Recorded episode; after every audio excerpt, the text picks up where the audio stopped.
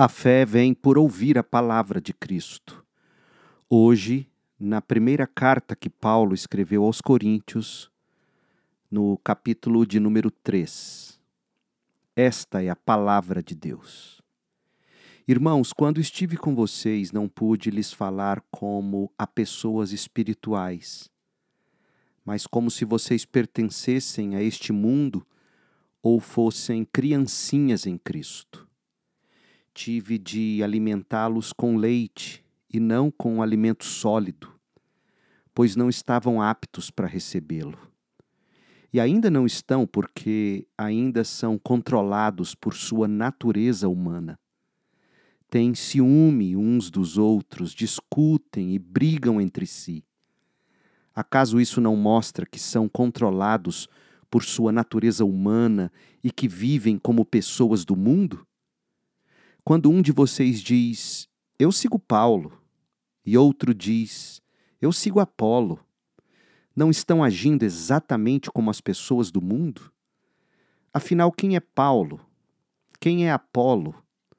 Somos apenas servos de Deus por meio dos quais vocês vieram a crer. Cada um de nós fez o trabalho do qual o Senhor nos encarregou.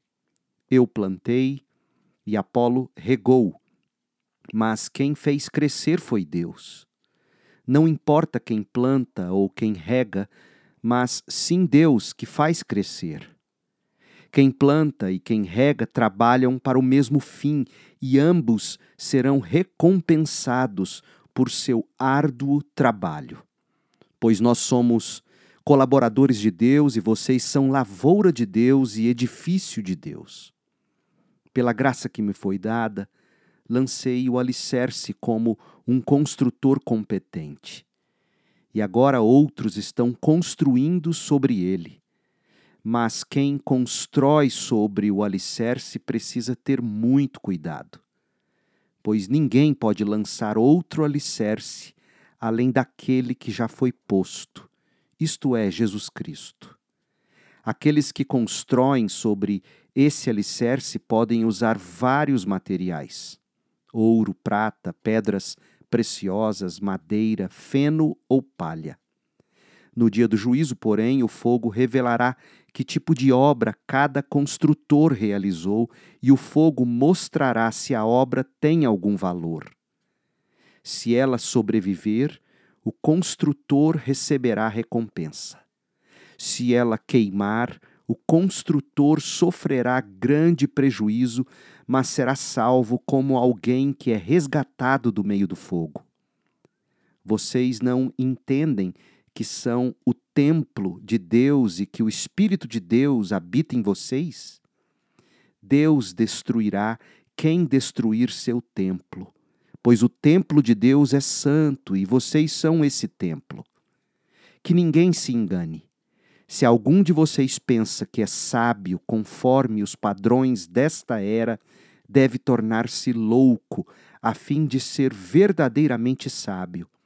Pois a sabedoria deste mundo é loucura para Deus. Como dizem as Escrituras, ele apanha os sábios na armadilha da própria astúcia deles. E também o Senhor conhece os pensamentos dos sábios sabe que nada valem.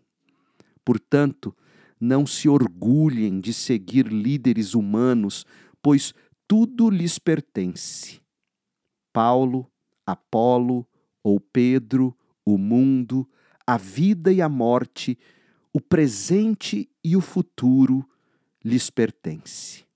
Tudo é de vocês, e vocês são de Cristo, e Cristo é de Deus. Termina aqui a leitura da palavra de Deus. Eu sou o pastor Leandro Peixoto lendo a Bíblia Sagrada. A versão que li foi a nova versão transformadora, a NVT, publicada pela editora Mundo Cristão. Para mais conteúdo bíblico, acesse o site da Segunda Igreja Batista em Goiânia, cibgoiania.org. E acesse também o nosso canal no YouTube, é só buscar Pastor Leandro B. Peixoto. Que a graça de Cristo esteja com você.